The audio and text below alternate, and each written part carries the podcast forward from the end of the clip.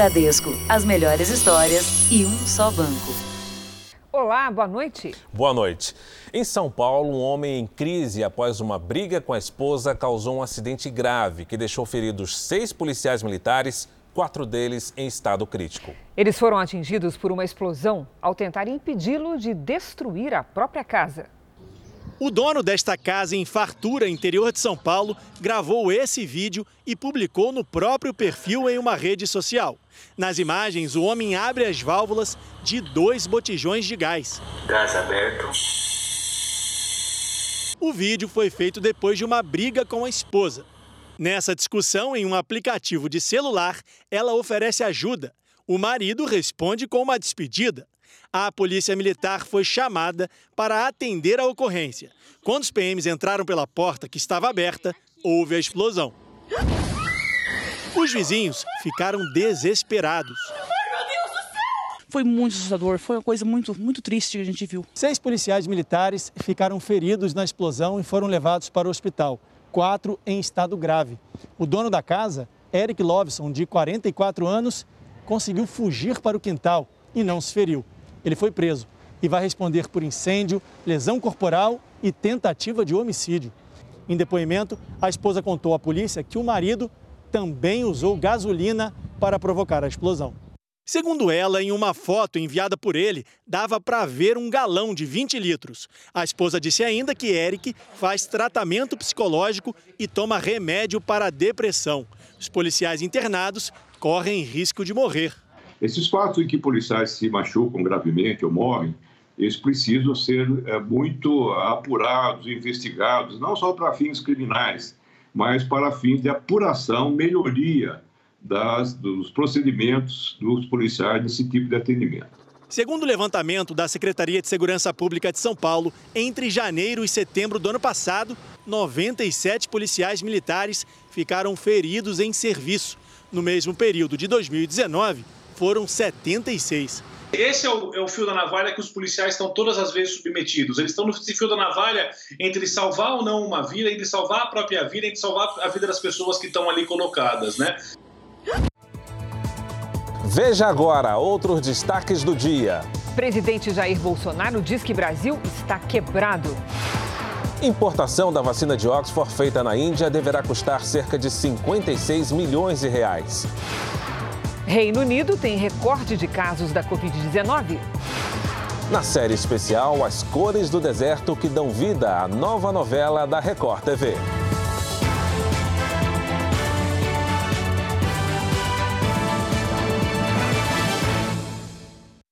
Oferecimento Bradesco. Em 2021, volte a brilhar.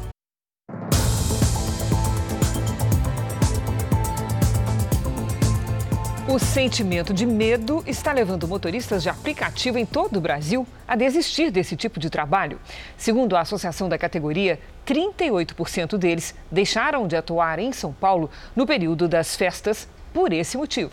Hoje, em Minas Gerais, um motorista foi encontrado vivo dentro do porta-malas do próprio carro. Antes, ele havia sido sequestrado por assaltantes.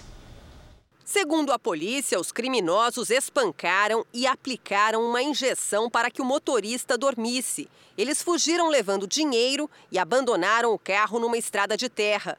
O condutor foi encontrado e socorrido em Santa Luzia, na região metropolitana de Belo Horizonte.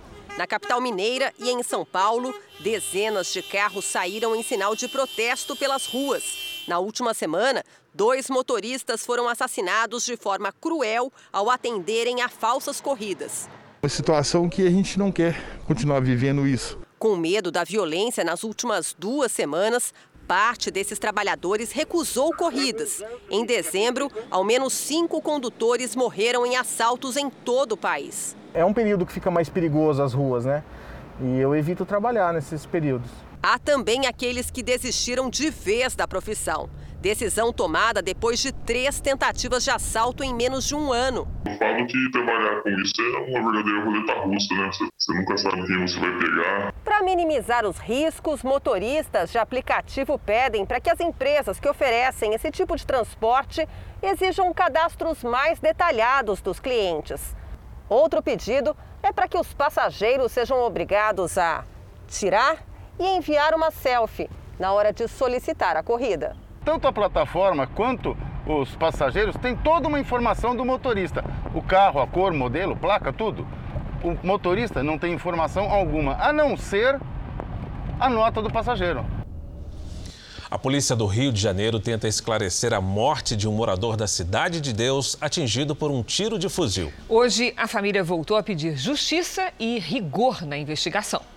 As marcas dos tiros no blindado foram identificadas e vão ser analisadas. A perícia, que durou meia hora, pretende esclarecer as circunstâncias da morte de Marcelo Guimarães, de 38 anos. Ele foi atingido por um tiro de fuzil quando passava de moto pela Cidade de Deus, comunidade da Zona Oeste. A família culpa a polícia. Por que não abordaram ele? Por que não parou a moto? E que eu saiba, o policial não foi formado para isso. É para proteger, não é para matar. Segundo a polícia, Marcelo foi atingido em meio a um tiroteio quando PMs estariam sendo atacados por criminosos. Os policiais que estavam na comunidade já prestaram depoimento aqui na delegacia de homicídios. Um deles confirmou que fez um disparo de dentro do blindado. Os fuzis usados pelos PMs no dia da morte de Marcelo foram apreendidos. Agora, os peritos vão confrontar a munição encontrada no local do crime com essas armas. Enquanto isso, pela manhã, a avó procurava uma forma de contar ao neto sobre a morte do pai. Meu neto não sabe de nada. A moto está guardada lá. E ele, vó, eu quero ver meu pai. Eu quero ver meu pai. A gente não sabe o que vai falar para ele, que ele é muito agarrado com o pai. À tarde, amigos e parentes de Marcelo se reuniram para a despedida. Eu preciso de justiça, gente. Não existe. Minha mãe está ali dentro passando mal. Era o filho dela mais velho. Minha mãe criava ele sozinho desde pequenininho. A cantora Amanda Vanessa está internada na UTI de um hospital do Recife depois de sofrer um grave acidente envolvendo o carro dela e dois caminhões. Amanda Vanessa, de 33 anos, sofreu fraturas múltiplas pelo corpo. A cantora foi submetida a três cirurgias, uma delas na cabeça, e está neste hospital na área central do Recife. Amanda passou o feriado de Ano Novo com a família no litoral sul de Pernambuco. Na volta para o Recife, ela estava com o pai, com a filha de 6 anos e também com uma amiga. Na rodovia PS60, no município de Rio Formoso, o carro que Amanda dirigia bateu de frente com um caminhão. O motorista fugiu sem prestar socorro. A Polícia Civil de Pernambuco investiga as causas do acidente. O motorista de um segundo caminhão envolvido na colisão teria prestado depoimento. Para amigos e parentes, a notícia foi um choque. Quando eu fiquei sabendo ontem, eu fiquei sem chão, né? Fiquei sem chão porque é, é inadmissível uma pessoa como Amanda, com o sucesso que ela está alcançando no Brasil. Agora nós vamos falar da acusação de abuso sexual que atingiu o arcebispo de Belém, Dom Alberto Taveira Correia. Denunciado por quatro ex-seminaristas, o religioso era justamente o responsável final pelos processos de investigação deste tipo de crime nas igrejas católicas da capital paraense. O arcebispo de Belém só saiu de casa no início da tarde para celebrar uma missa. Ele é investigado pela Polícia Civil pela suspeita de abusar sexualmente de quatro ex-seminaristas, como mostrou em primeira mão a reportagem do jornal espanhol El País. Em um dos relatos, um dos ex-seminaristas afirma que Reunia-se a sós com o religioso em seu escritório e quarto e conta que, dentre os métodos utilizados pelo arcebispo durante as sessões de orientação espiritual, estava a obrigação de ficarem pelados, juntos, olhando um para o corpo do outro. Isso como forma de resistir às tentações. Hoje tivemos acesso a um documento assinado por ele em 19 de março de 2020, ou seja, nove meses depois das denúncias ficarem conhecidas internamente na Igreja Católica. O documento determina que, se um menor tiver sido abusado por clérigo ou religioso, pode fazer a denúncia junto ao Tribunal Eclesiástico de Belém, por si ou por um responsável, e que, feita a instrução processual, os autos serão entregues ao arcebispo com o parecer do promotor eclesiástico de justiça e do instrutor. O arcebispo de Belém, Dom Alberto, é quem julgará e enviará cópia de todo o processo para o Papa em Roma. Ou seja, o próprio arcebispo, agora investigado pela Polícia Civil, é quem irá investigar os casos de abuso dentro da igreja. Um representante do Vaticano foi enviado para apurar as denúncias no fim de dezembro de 2020, só quando o caso foi apresentado às autoridades civis. O Ministério Público do Pará aceitou as denúncias e pediu que a Polícia Civil começasse a investigar. O caso corre em segredo de justiça, mas, segundo fontes, os quatro denunciantes já foram interrogados e o arcebispo também deve ser intimado a prestar depoimento. A advogada dos jovens que denunciaram o arcebispo diz que, além dos abusos sexuais, eles sofreram assédio moral e ameaças para evitar que fizessem a denúncia que eles estão querendo é a responsabilização de um indivíduo que exerce funções religiosas e que cometeu abusos né, sexuais, morais, sob o manto dessa igreja. Dom Alberto Taveira Correia comanda a Igreja Católica em Belém desde 2010, quando chegou ao Pará. Ele se declara inocente. Quatro pessoas morreram e duas ficaram feridas depois de serem baleadas em uma praia na orla de Salvador. O repórter Felipe Costa tem outras informações. Boa noite, Felipe.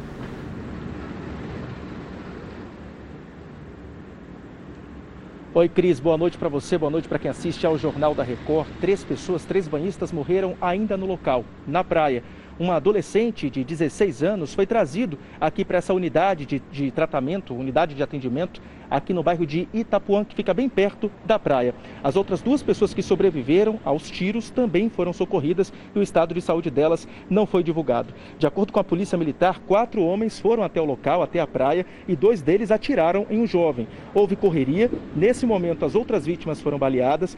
A, a Secretaria de Segurança Pública divulgou agora há pouco que o tráfico de drogas pode estar por trás desse crime. Testemunhas estão sendo ouvidas, imagens de câmeras de segurança da região também devem ajudar a Polícia Civil nessas investigações. Cris, Fara. Obrigada, Felipe. Vamos agora aos números de hoje da pandemia no Brasil. Segundo o Ministério da Saúde, o país tem mais de 7 milhões 810 mil casos da Covid-19. São mais de 197 mil mortos. Foram 1.171 registros de mortes nas últimas 24 horas. Também entre ontem e hoje, 88 mil pessoas se recuperaram. No total, os pacientes curados já são quase 7 milhões e mais de 649 mil seguem em acompanhamento. O governo indiano esclareceu hoje que não vai proibir a exportação de vacinas produzidas no país. Com isso, o Brasil confirmou que deve importar 2 milhões de doses da vacina de Oxford, que devem custar cerca de 56 milhões de reais e chegar ainda neste mês.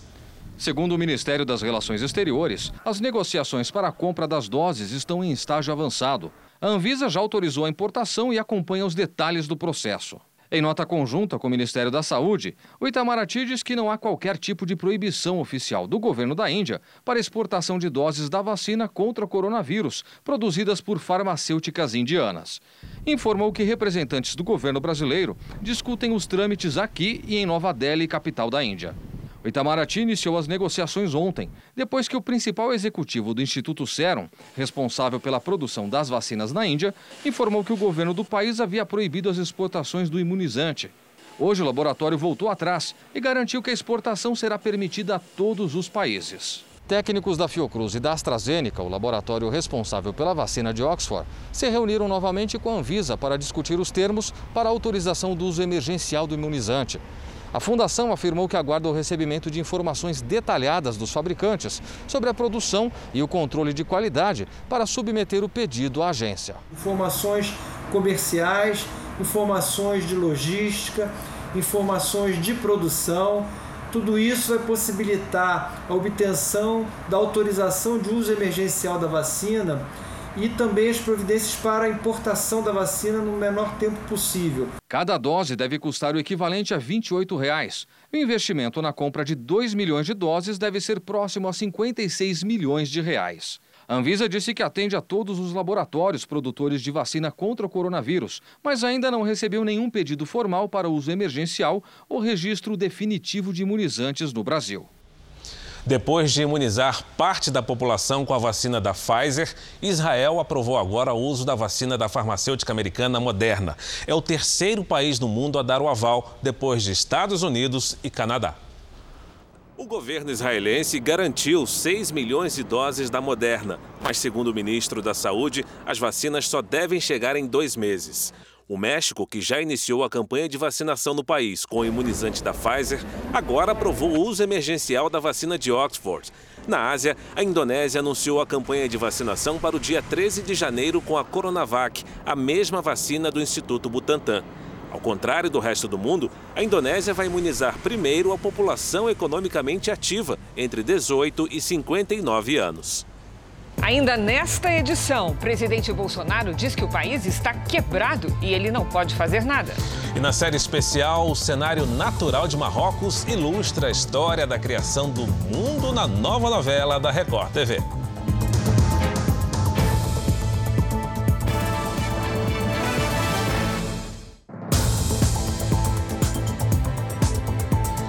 No ano de restrições impostas pela pandemia, as vendas de veículos no país caíram mais de 21% no ano passado.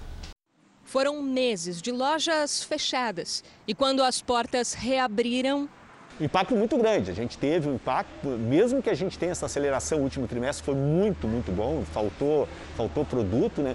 A gente não recuperou o ano, né? Esse é o maior tombo para as concessionárias desde 2015. Conforme um balanço divulgado hoje, mais de 2 milhões de veículos, entre carros de passeio, utilitários leves, caminhões e ônibus, foram vendidos em 2020. Um número abaixo do ano anterior. A venda de motos caiu 15%. E quando a análise é geral, de carros leves a tratores e máquinas agrícolas, a queda é de 21,6%. Poderia sim, pelo início e a primeira fase crônica da pandemia e pelo fechamento, ter tido um volume negativo muito pior. Desde a reabertura das concessionárias em junho, o mercado tenta recuperar as perdas e até apresentou melhor em dezembro, mês recorde de vendas. Mas nem se compara ao mesmo período de 2019. A queda passa de 7%. Mesmo com o auxílio emergencial, melhor oferta de crédito e baixa taxa de juros, fica difícil vender porque faltam peças. A matéria-prima ficou muito mais cara e há menos funcionários trabalhando em função dos protocolos sanitários. A gente acha que vai levar mais dois a três meses aí para voltar a uma normalidade né, de, de mercado. Né? O setor é mais um a apostar que 2021 vai ser melhor. Tem razões suficientes até para isso daí. E a chegada da vacina. A coisa vai mais razoavelmente, ou pelo menos ela não se deteriora mais do que já sofremos até agora. Ainda sobre economia, na volta a Brasília, depois da folga, o presidente Jair Bolsonaro deu uma declaração preocupante. Bolsonaro disse que o Brasil está quebrado e que ele não pode fazer nada. Diante de quase 200 mil mortes pela Covid-19 e ainda sem um calendário de vacinação definido, o presidente Jair Bolsonaro foi hoje ao Ministério da Saúde para discutir um cronograma de imunização. Antes da reunião, em conversa com apoiadores, Bolsonaro falou sobre economia. Chefe, o Brasil está quebrado, chefe. Eu não consigo fazer nada. o senhor passou por lá. Eu queria mexer na tabela de imposto de renda. Tá? Teve sim. Não quer. Esse não vírus quer. potencializado pela mídia que nós temos, essa mídia sem caráter que nós temos. É verdade. É, Mas o não... povo está alerta a isso. É um trabalho tá incessante de tentar desgastar para retirar a gente daqui para voltar alguém para atender os interesses escuros da mídia. Uma das bandeiras de campanha de Bolsonaro foi justamente reajustar a tabela do imposto de renda, que está desatualizada em relação à inflação. Bolsonaro defendia que quem ganhasse até 3 mil reais por mês fosse isento. Hoje está isento quem tem rendimentos de pouco mais de R$ 1.900 por mês. Além de não conseguir tocar projetos como este, o presidente precisa de base de apoio no Congresso para aprovar propostas mais complexas, como a reforma administrativa, a tributária, além das propostas de emenda à Constituição para organizar as contas do governo. Se isso não acontecer, as consequências serão as seguintes: os investimentos internacionais irão escassear os investimentos nacionais serão adiados, certamente os empresários irão postergar os seus novos empreendimentos e, sob o ponto de vista do cidadão, as consequências acabam sendo a elevação da taxa de juros, a inflação e o desemprego. O especialista em contas públicas diz que a função do presidente é administrar o país e está preocupado com o tamanho da dívida pública.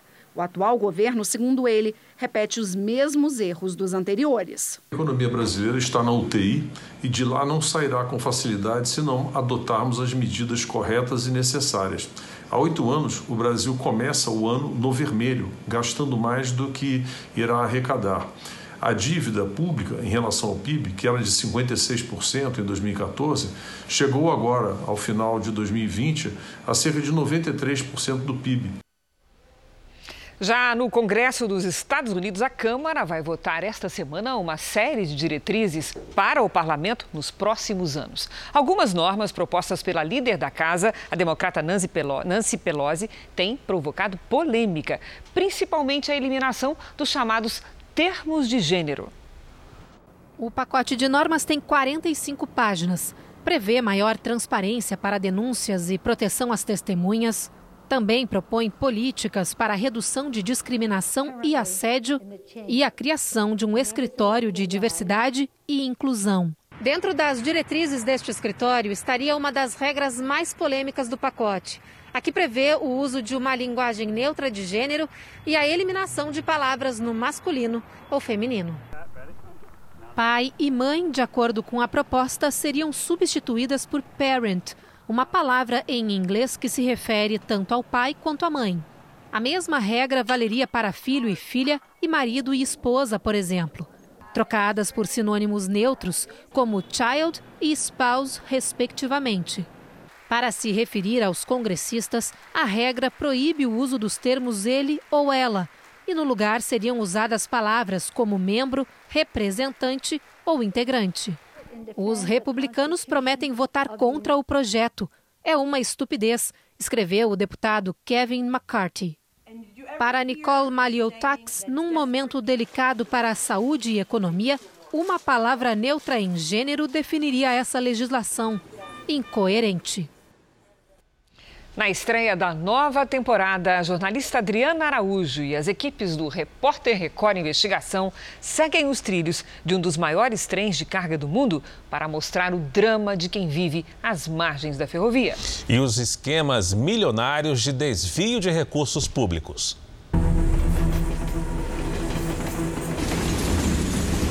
Por onde o trem passa, deixa uma realidade de sofrimento, miséria, corrupção.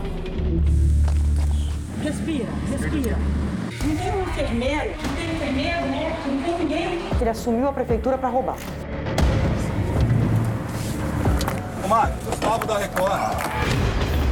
O braço dele fura e tem que operar de novo.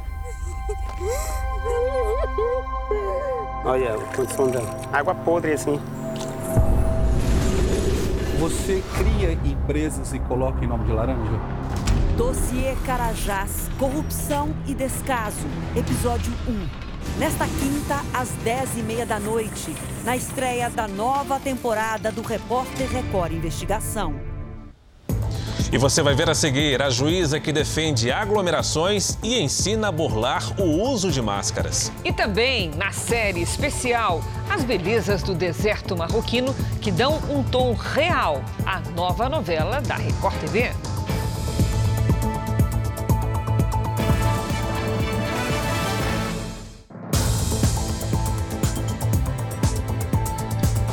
Você que tem carro certamente já deve ter passado pela seguinte situação: está dirigindo, vê um preço atrativo na propaganda do posto de gasolina e entra, mas na bomba os valores são outros. É que o preço mais baixo só vale para quem usar aplicativo. Esse tipo de pegadinha já está na mira dos órgãos de defesa do consumidor. Os números são grandes, a palavra gasolina também. Já a explicação de que esse preço só vale para compras no aplicativo é bem pequena. A forma dos anúncios muda de um posto para o outro, mas o conteúdo é o mesmo. O preço pelo aplicativo em destaque. E o valor real na bomba aparece de forma bem mais modesta. Aí na hora que você chega para estacion... É, para o carro para fazer o abastecimento, você tem que abaixar o aplicativo para entrar, você acaba deixando para trás e o grande chamativo que era o preço acaba sumindo, né? O grande problema é que o motorista está focado no trânsito, então ele bate o olho numa placa com um preço enorme, ele acha que aquele é o preço do combustível. Não dá tempo para ele esperar que mude a tela ou ele vê a, a, o anúncio pequenininho ali falando no aplicativo. Isso confunde e muito. Quem acaba ouvindo as reclamações são os frentistas. E eles tentam justificar. Ele leu o anúncio pelo aplicativo. Gasolina é 4,19? Não, é aplicativo. Gasolina está 4,98. Mas, mas olhando ali parece que é o preço da bomba. Essa prática chamou a atenção da Secretaria Nacional do Consumidor. E nós identificamos que está tá havendo uma dificuldade que os consumidores, eh, considerando essa circunstância, que eles estão dirigindo, eh, passando eh, pelo posto de gasolina, ele olha o preço, chama a atenção aquele preço menor. E aí, quando ele se dirige ao posto, ele percebe que, na verdade, o preço regular é mais alto. Né? A estratégia tem sido aplicada por diversos postos. Aqui, ó, gasolina 4,19, tá bem grande ali. É, mas é no aplicativo. Agora eu não consigo esse desconto. Absolutamente sim. Só se eu fizer o aplicativo. Sim, sim. sim. Sem o aplicativo não. Não, sem aplicativo não. No aplicativo sim. No aplicativo, o preço? Ó, 4,19. E fora do aplicativo? 4,98. Você não quer fazer o aplicativo, baixar? Não, não. Obrigado, não. obrigado. Bom, gente. Valeu. Valeu. O Sindicato do Comércio Varejista de Derivados de Petróleo do Estado de São Paulo não emitiu nota, mas afirmou que esse tipo de anúncio é normal. Um homem foi preso em flagrante no Rio de Janeiro em uma cena absurda de violência contra a mulher. Em cenas gravadas pelas câmeras de segurança das ruas, ele espancava a namorada dentro de um carro em movimento. No carro parado, um casal em discussão no centro do Rio. De repente, as câmeras flagram um momento em que o veículo avança desgovernado com a porta do carona aberta. A passageira é também a vítima, namorada do motorista que grita por socorro ao tentar escapar das agressões. A discussão chamou a atenção de quem passava pela rua e resolveu pedir ajuda da polícia. O socorro estava logo ao lado. Por ironia, o espancamento aconteceu bem em frente a uma delegacia de atendimento à mulher. O agressor de 62 anos foi preso em flagrante. Aqui dentro da delegacia, a vítima contou que os dois estavam juntos há um ano e meio num relacionamento abusivo e que já havia sofrido outras agressões, mas só não tinha denunciado antes porque era constantemente ameaçada. Porque ele chantageava dizendo que tinha nudes, tinha 20 vídeos íntimos do casal e que ele divulgaria caso ela viesse à delegacia denunciar. O agressor vai responder pelos crimes de cárcere privado, lesão corporal, calúnia e injúria.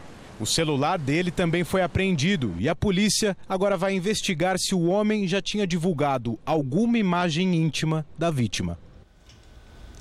Agora nós vamos falar de um verdadeiro mau exemplo. Uma juíza de Minas causa polêmica nas redes sociais ao defender as aglomerações. Ela também ensina a burlar as regras que exigem o uso de máscaras. No vídeo gravado em um shopping do estado do Rio, a juíza ensina como não usar máscara em espaço público. Andando no shopping aqui, ó, tomando sorvete. Sorvete pode andar sem a máscara. Acabar de tomar o sorvete, aí você bota a máscara. O vírus não gosta de sorvete. Foi a segunda polêmica em menos de uma semana envolvendo a magistrada.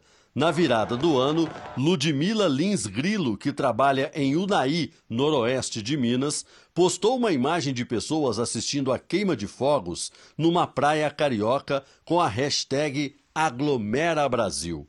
Horas depois, divulgou uma foto de Búzios e escreveu: uma cidade que não se entregou docilmente ao medo, histeria e depressão. Aqui, a vida continua. Magistrada há oito anos, Ludmila Grilo tem mais de 130 mil seguidores nas redes sociais.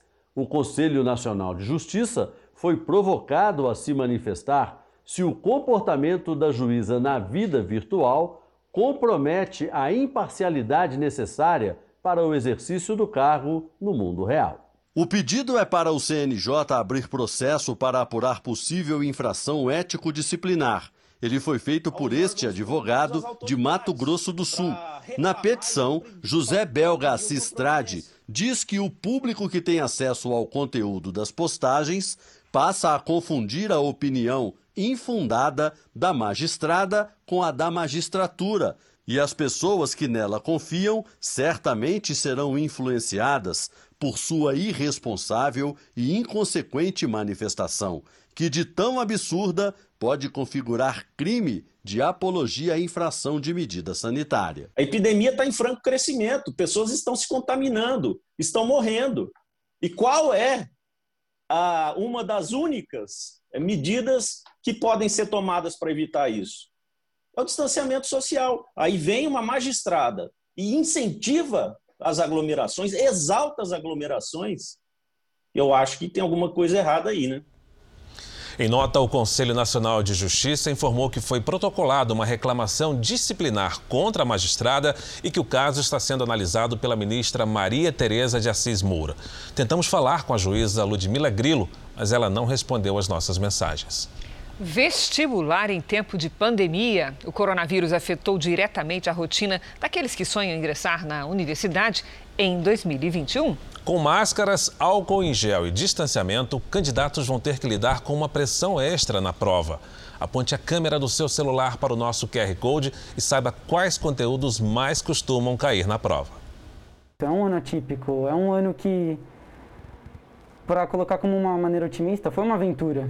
O nome dessa aventura é vestibular. Agora, vestibular em ano de pandemia tem outro nome. Uma aventura bem louca. O professor não está comigo. Tirar uma dúvida ficou muito mais difícil. João vai tentar psicologia e quer uma universidade pública. Foram 12 anos que os meus pais investiram dinheiro na minha educação. E agora é a hora do tudo ou nada. A FUVEST, com 130 mil inscritos, será neste domingo. O Enem, com mais de 5 milhões, é daqui a 12 dias. Isabela presta pelo terceiro ano, mas dessa vez foi diferente. Não é só estudar. É estudar, é se concentrar, é se conhecer, é realmente fazer uma coisa de você para você. O coordenador do R7 Ensina, o professor Rodrigo Bezerra, conta que é normal o vestibulando sofrer com o estresse. Mas este ano, a ansiedade pesou ainda mais. É fundamental que né, agora se, se equilibre esse lado emocional para que ele possa chegar à prova né, com os conhecimentos de que ele dispõe. Agora não adianta tentar se descabelar. O vestibular não é só uma prova de conhecimento, é também um teste de resistência física, mental, emocional. São cinco horas de prova, 90 questões por dia. Na metade, o candidato já começa a ficar cansado. Por isso, ele não pode se preocupar só com o conteúdo que vai cair na prova e se esquecer de olhar para si mesmo. Revise ou reveja conteúdos fundamentais da prova. E for ler alguma coisa, faça rápidas leituras, descanse a mente. Chegue com uma hora, uma hora e meia de antecedência. Essas são dicas assim é, fundamentais e essenciais. Dicas preciosas aí, boa sorte. O Ministério da Saúde encaminhou hoje um pedido de isenção de impostos para importação de seringas e agulhas e decidiu abrir um novo pregão para a compra destes produtos. O novo edital deve ser publicado em 10 dias. O Ministério da Saúde quer comprar 330 milhões de agulhas e seringas para viabilizar o Plano Nacional de Vacinação contra a Covid-19. Para não repetir o fracasso do pregão que ocorreu em dezembro, os técnicos vão alterar os valores oferecidos para a compra de agulhas e seringas. Com isso, os insumos devem sair mais caros para o governo. Fontes aqui do Ministério da Saúde afirmam que o ministro Eduardo Pazuello teria cedido à pressão das empresas e corrigido a tabela de preços. No primeiro pregão, o Ministério ofereceu para o kit com agulha e seringa cerca de 18 centavos a unidade. A ideia é que agora o valor suba para 19 ou 20 centavos. A alegação das empresas é que boa parte da matéria-prima para produzir os insumos é comprada com base no preço do dólar e como a moeda americana está mais valorizada, tudo aumentou. Para garantir o fornecimento antes mesmo da licitação, o Ministério da Saúde fez uma requisição administrativa dos estoques desses itens, como prevê a Constituição, e conseguiu que as três maiores fabricantes do país se comprometessem a fornecer cerca de 30 milhões de agulhas e seringas. Tenho certeza absoluta que este pedido, sendo prioritário, as empresas terão condições de atender o governo uh, até a data, provavelmente, de 30 de janeiro. Em outra frente, o Ministério da Saúde enviou ao Ministério da Economia o pedido de concessão de isenção de impostos para a importação de agulhas e seringas. Segundo o documento, a ação faz parte das medidas necessárias para a vacinação contra o coronavírus. É muito importante que o governo federal desse uma sinalização com a alíquota zero desse tributo, justamente para poder estimular que viesse para o Brasil essas, esses insumos tão importantes para o combate ao coronavírus. E o governo de Minas começou a distribuição de seringas e agulhas para que os municípios se preparem para a vacinação contra a Covid-19. Quem tem os detalhes é o repórter Luiz Casoni. Casoni, boa noite. Oi, Fara, boa noite para você e a todos ligados aqui no JR. Olha, o governo de Minas comprou 50 milhões de seringas com agulhas e já recebeu 19 milhões delas. O restante deve chegar até março. Esse material deve ser suficiente para imunizar toda a população do estado. Mas o início da vacinação contra a Covid-19 ainda depende do plano de imunização do governo federal, que não tem data definida. Por enquanto, a recomendação é que as pessoas mantenham as medidas de prevenção, como distanciamento e uso de máscaras. Fara, Cris. Obrigado, Luiz Casoni. E o Amazonas entrou na fase roxa da pandemia, considerada de alto risco. E para tentar controlar a situação, o governo decretou estado de emergência e determinou o fechamento de bares e restaurantes pelos próximos 15 dias. Mais uma vez, o Belmont vai ter que se acostumar a ver o restaurante dele vazio. Com uma determinação da Justiça, o governo do estado voltou a decretar o fechamento do comércio não essencial no Amazonas pelos próximos 15 dias. Restaurantes e lanchonetes devem trabalhar só com entregas. Os gastos continuam iguais, né? os gastos fixos com local, com aluguel, com condomínio, com funcionário, e de contrapartida a demanda é menor. Para minimizar os impactos econômicos causados pela pandemia, o governo anunciou um pacote de medidas tributárias, fiscais e de crédito. Entre elas, a redução de 3,5% para 2% no valor do ICMS, o Imposto sobre Circulação de Mercadorias e Serviços, para estabelecimentos que atuam no fornecimento de refeições. Uma linha de crédito emergencial também foi lançada para micro, pequenas e médias empresas, profissionais liberais e produtores rurais. A campanha vai disponibilizar, a partir do próximo dia 11, 140 milhões de reais em empréstimos, que podem variar de 500 a 100 mil reais, sem a necessidade de apresentação de garantias. Quem tem direito a esse crédito? Ele está disponível para micro, pequenas e médias empresas, além de microempreendedores individuais, profissionais liberais, autônomos e produtores rurais. Ele só precisa provar que ele existe, que ele tem um CNPJ e que ele está desenvolvendo a atividade econômica dele. O pacote do governo também promete prorrogar o pagamento de impostos. O Amazonas entrou na fase roxa da pandemia, considerada de alto risco. Por dia, são registrados, em média, 700 novos casos da doença. Mais de 5 mil pessoas já morreram. 90% dos leitos de UTI do estado estão ocupados. A Prefeitura de Manaus decretou situação de emergência. Para esse epidemiologista da Fiocruz, fechar o comércio era a única opção nesse momento. Apesar de ser inoportuno, por que inoportuno? Ele é tomado no momento em que você já expôs praticamente toda a cidade de Manaus à circulação viral propiciada pela movimentação das festas de confraternização, do Natal, do Ano Novo e a considerável agitação do comércio. Como já acontece em algumas capitais, por exemplo, Rio de Janeiro e Salvador, a Prefeitura de Curitiba suspendeu o carnaval desse ano por causa do coronavírus. Vamos até lá falar com o repórter Marcos Souza, que tem outras informações. Marco, boa noite para você. Oi, Fara, boa noite para você. Segundo o prefeito aqui de Curitiba, Rafael Greco, o objetivo é evitar as aglomerações. Nós estamos agora na rua onde tradicionalmente as escolas de samba desfilam aqui na capital paranaense, mas esse ano ninguém vai pular carnaval por aqui. O plano é promover apresentações pela internet, mas ainda não há uma definição exata de como isso deve acontecer. A prefeitura diz que com a festa oficial cancelada, o desafio agora será controlar as aglomerações espontâneas que também estão proibidas. Além disso, a Secretaria de Saúde da capital pediu que as pessoas que passaram as festas de fim de ano no litoral fiquem em casa em uma quarentena de sete dias. Tudo para evitar a disseminação do vírus. Cris, Fara. Obrigado, Marque. Agora a situação da pandemia na Europa. O Reino Unido começou hoje o terceiro confinamento para conter o avanço do coronavírus. E na Alemanha, o isolamento foi estendido até o fim de janeiro. A mensagem no chão é um lembrete aos britânicos. A frase mantenha a distância de dois metros ecoa nas ruas vazias de Londres. É o terceiro período de confinamento no Reino Unido para evitar que o coronavírus se espalhe, ainda mais com a propagação da nova variante.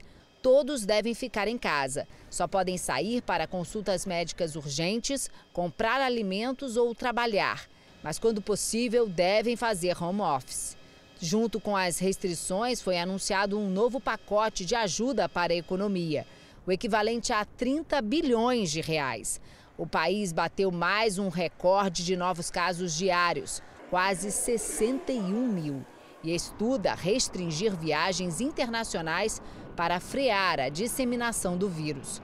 A medida pode afetar ainda mais outras economias, como a da Espanha, nas Ilhas Canárias, a chegada de turistas caiu 90% em relação ao ano anterior. Na Alemanha, a inauguração do maior centro de vacinação contra a Covid-19 não foi suficiente para esconder o cansaço da população com mais um período de confinamento. O país fechou parte da economia em dezembro e segue com as restrições até pelo menos o fim do mês. Aqui em Portugal, o governo também pediu a renovação do estado de emergência, que terminaria nesta quinta-feira por mais uma semana. A lotação dos hospitais é uma.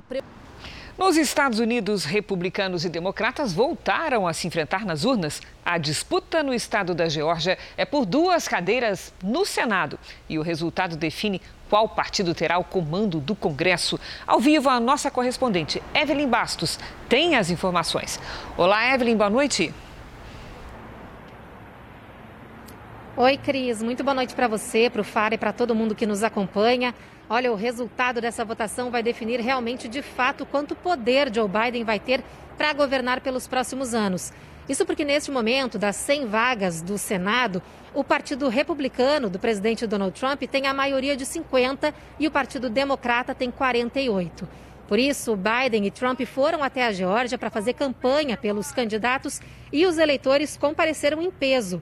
Em caso de empate, viu, se cada partido ficar com 50 cadeiras, quem decide é a vice-presidente eleita Kamala Harris. As urnas fecham daqui a pouquinho, às 9 horas da noite, no horário de Brasília. Eu volto com vocês, Cris, Fara.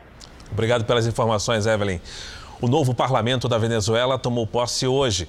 Mais de 90% dos deputados são aliados ao presidente Nicolás Maduro. Com isso, ele passa a dominar os três poderes no país. Os parlamentares foram escolhidos em eleições legislativas no mês passado, boicotadas pela oposição. Há cinco anos, o líder da oposição, Juan Guaidó, e parte da comunidade internacional acusam Maduro de fraude e exigem um pleito transparente e democrático na Venezuela. Vamos agora à previsão do tempo. Enquanto o centro-sul do Brasil está debaixo de temporais, o interior do Nordeste não vê aquela chuva boa há mais de dois meses. Quando é que essa situação deve mudar? Vamos saber com Lidiane Sayuri. Boa noite, Lidi. Oi, Cris. Boa noite para você, para o Fara, para quem nos acompanha. Olha, depois do dia 10 de janeiro, pode chover de novo por lá. A quarta-feira será mais um dia de tempo firme apenas na área clara do mapa. O encontro da umidade do norte com os ventos e as temperaturas elevadas no sul forma nuvens carregadas. Tem alerta para ventania de 80 km por hora no sul, granizo no sul e no sudeste e risco de alagamentos e deslizamentos entre São Paulo e o leste de Minas. No Centro-Oeste e no Norte, aí aquela chuva passageira. O Brasil é campeão mundial na incidência de raios e ainda estão aumentando os relatos de tempestades de raios, não é, Lídia? É isso mesmo, Cris, aumentando e muito, viu? Um estudo em andamento do Grupo de Eletricidade Atmosférica comprova que a incidência de raios entre a primavera e verão aumentou em 50% na região norte do Brasil e entre 10% e 30% nas regiões Nordeste, Sudeste e Centro-Oeste. O coordenador do ELAT, Osmar Pinto Júnior, destaca que tempestades de raios podem acontecer com ou sem a presença de chuva. Por isso, ao menor sinal de vento gelado, é bom se cuidar, viu? Saia do mar rio ou piscina, busque abrigo dentro de um automóvel com vidros e portas fechados ou em local seguro, mantenha-se longe de equipamentos elétricos e só saia 30 minutos após ter escutado o último trovão. Lembrando que raio é o que vemos e trovão é o barulho. Amanhã, em Florianópolis, faz até 28 graus. No Rio de Janeiro e em Teresina, máxima de 34. Em São Paulo, mais um dia com pancadas no fim da tarde e máxima de 32 graus. Cris. Obrigada, Lidy. Até amanhã. Uma história que comoveu muita gente na semana do Natal está mais perto de um desfecho. O recém-nascido abandonado em uma caixa de papelão teve alta. Ele ainda precisa de um nome e entra na fila de espera por uma família. O bebê estava internado desde o nascimento. Saiu pesando 3 quilos e 600 gramas, em bom estado de saúde. A sífilis foi curada, fez já algumas vacinas, já fez o teste do pezinho, está ótimo. O recém-nascido foi abandonado no dia de Natal, em um bairro da periferia de Goiânia. Estava dentro de uma caixa de papelão sobre duas camisetas. Ainda com um cordão umbilical, foi resgatado por moradores. Do hospital, o menino foi levado direto para um abrigo mantido pela Prefeitura de Goiânia, onde se juntou a outros cinco bebês e 13 crianças que também foram abandonadas. O menino ainda não foi registrado, mas estava sendo chamado pela equipe médica do hospital de João Miguel. A polícia procura por imagens e pistas que possam identificar os pais da criança. O destino do bebê agora está nas mãos do juizado da infância e juventude. Não havendo possibilidade de retorno né, para a família de origem ou família extensa, em último caso, né, é colocado em família substituta. E uma notícia de agora à noite. Morreu agora há pouco a segunda vítima atropelada pelo ex-jogador do Botafogo, Marcinho. A morte foi confirmada pelo advogado da família. Dia 19 de janeiro estreia a nova novela da Record TV. O sol que ilumina o deserto do Saara inspirou toda a equipe de Gênesis. Atores, técnicos e diretores da nova superprodução ficaram encantados com o cenário natural de Marrocos. As gravações da novela no continente africano deram mais veracidade às histórias do livro sagrado sobre a criação do mundo.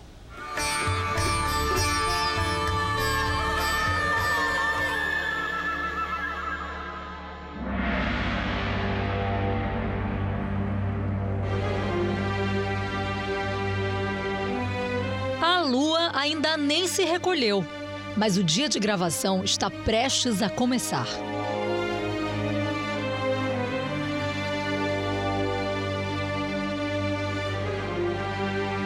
Mais uma vez, uma nova superprodução brasileira volta a ser encenada diante dessas paisagens. Agora são seis e meia da manhã em Marrocos, duas e meia no Brasil, faz nove graus nesse momento e toda a equipe já está aqui no set, porque as cenas envolvem hoje 14 atores e todo mundo precisa estar pronto, maquiado, caracterizado antes do sol nascer. E esse processo acontece, ó, dentro desses trailers montados aqui no deserto. Aqui dentro, o processo de caracterização de cada personagem dura aproximadamente de 30 a 40 minutos. Tudo foi testado no Brasil para chegar aqui e ficar tudo certinho e não perder tempo para iniciar as gravações. Vale lembrar que essas gravações foram feitas no início de março, antes da pandemia. Não havia restrições para trabalhar em Marrocos. As normas de segurança não tinham sido estabelecidas e o uso de máscara ainda não era obrigatório. Mesmo em meio a um cronograma rigoroso a ser cumprido, o elenco de Gênesis não resiste à contemplação de uma paisagem que emociona a todos. Eu fico realmente sem palavras, assim, sem saber o que, que dizer, o que sentir. É lindo, é encantador. Estou muito grato de estar aqui. O momento foi de aproveitar e buscar inspiração numa aquarela no meio do deserto. Quando a gente olha essa parte montanhosa da cidade, parece até que tudo é uma cor só mas basta parar para apreciar a paisagem por alguns instantes que logo a gente vê um cenário multicor. O marrom das montanhas contrasta com o azul do céu, com o laranja do nascer do sol e até com um pouco de verde ali embaixo, num lugar tão árido. O sol desponta e as cores do deserto hipnotizam. No Brasil a gente tem coisas especiais, né? Mas é claro que você indo para uma outra cultura, é, a gente vê de fato a unicidade desse planeta, a beleza que ele é. O Rony Krivat, que vai interpretar o Eliezer, servo fiel de Abraão, é o único ator do elenco que está vindo pela quarta vez gravar em Marrocos pela Record TV. A cada vinda, um novo olhar. É muito bonito. A gente quer tirar foto, apreciar e guardar de recordação. Acho que a gente é privilegiado por isso, né? Privilégio que faz a equipe de Gênesis desacelerar por alguns instantes. Mas a pausa não dura muito. A claridade é o ponto de partida para o início das gravações. Tudo filmado sob a luz do sol, 100% natural. Eu não fiz nada. Nada disso que a senhora tá pensando. Cala a boca, menina. Durante a primavera, o sol do deserto marroquino garante luminosidade por 12 horas, o que proporciona mais horas de filmagens e faz brilhar os olhos de Edgar Moura, o diretor de fotografia da novela. O que a gente chama de luz tropical, que é muito difícil de trabalhar, que é como é no Brasil, é porque as, tem umas áreas muito escuras e outras muito claras. Aqui não, aqui é tudo muito uniforme. E essa paisagem aqui é muito especial mesmo, porque não tem nada que você possa procurar no Brasil que pareça com isso. Esse negócio de ser árido e ser colorido é uma coisa muito especial.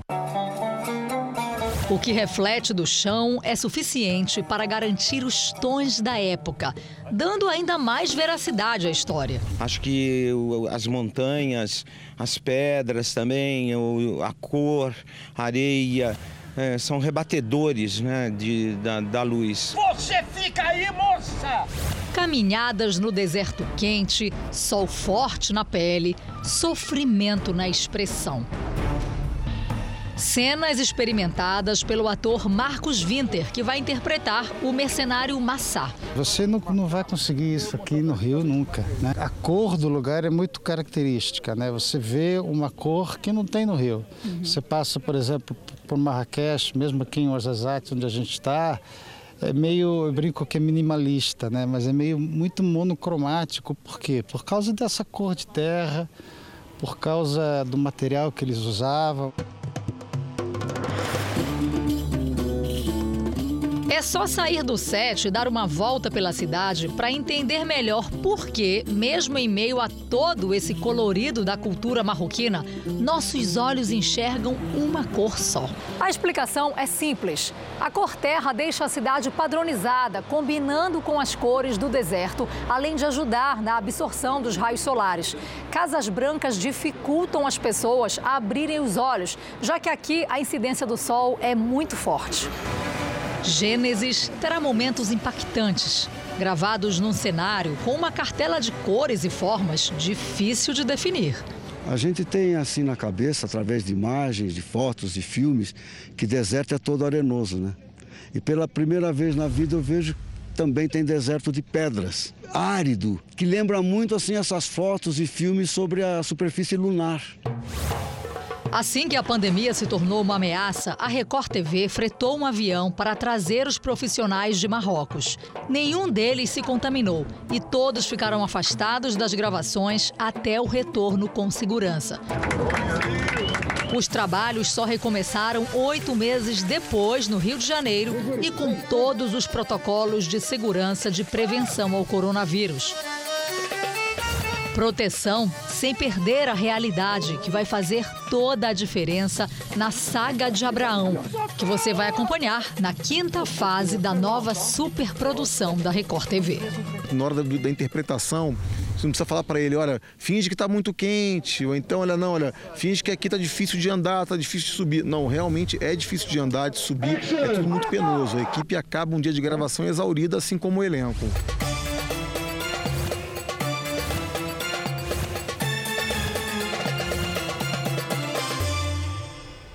Então, você já sabe, dia 19 de janeiro, você não pode perder a estreia de Gênesis. Acesse o r7.com e confira 10 motivos para acompanhar a nova superprodução da Record TV. O Jornal da Record termina aqui. A edição de hoje na íntegra e também a nossa versão em podcast estão no Play Plus e em todas as nossas plataformas digitais. E à meia-noite e meia tem mais Jornal da Record. Fique agora com a novela Amor Sem Igual. A gente se vê amanhã. Até lá. Ótima noite para você e até amanhã.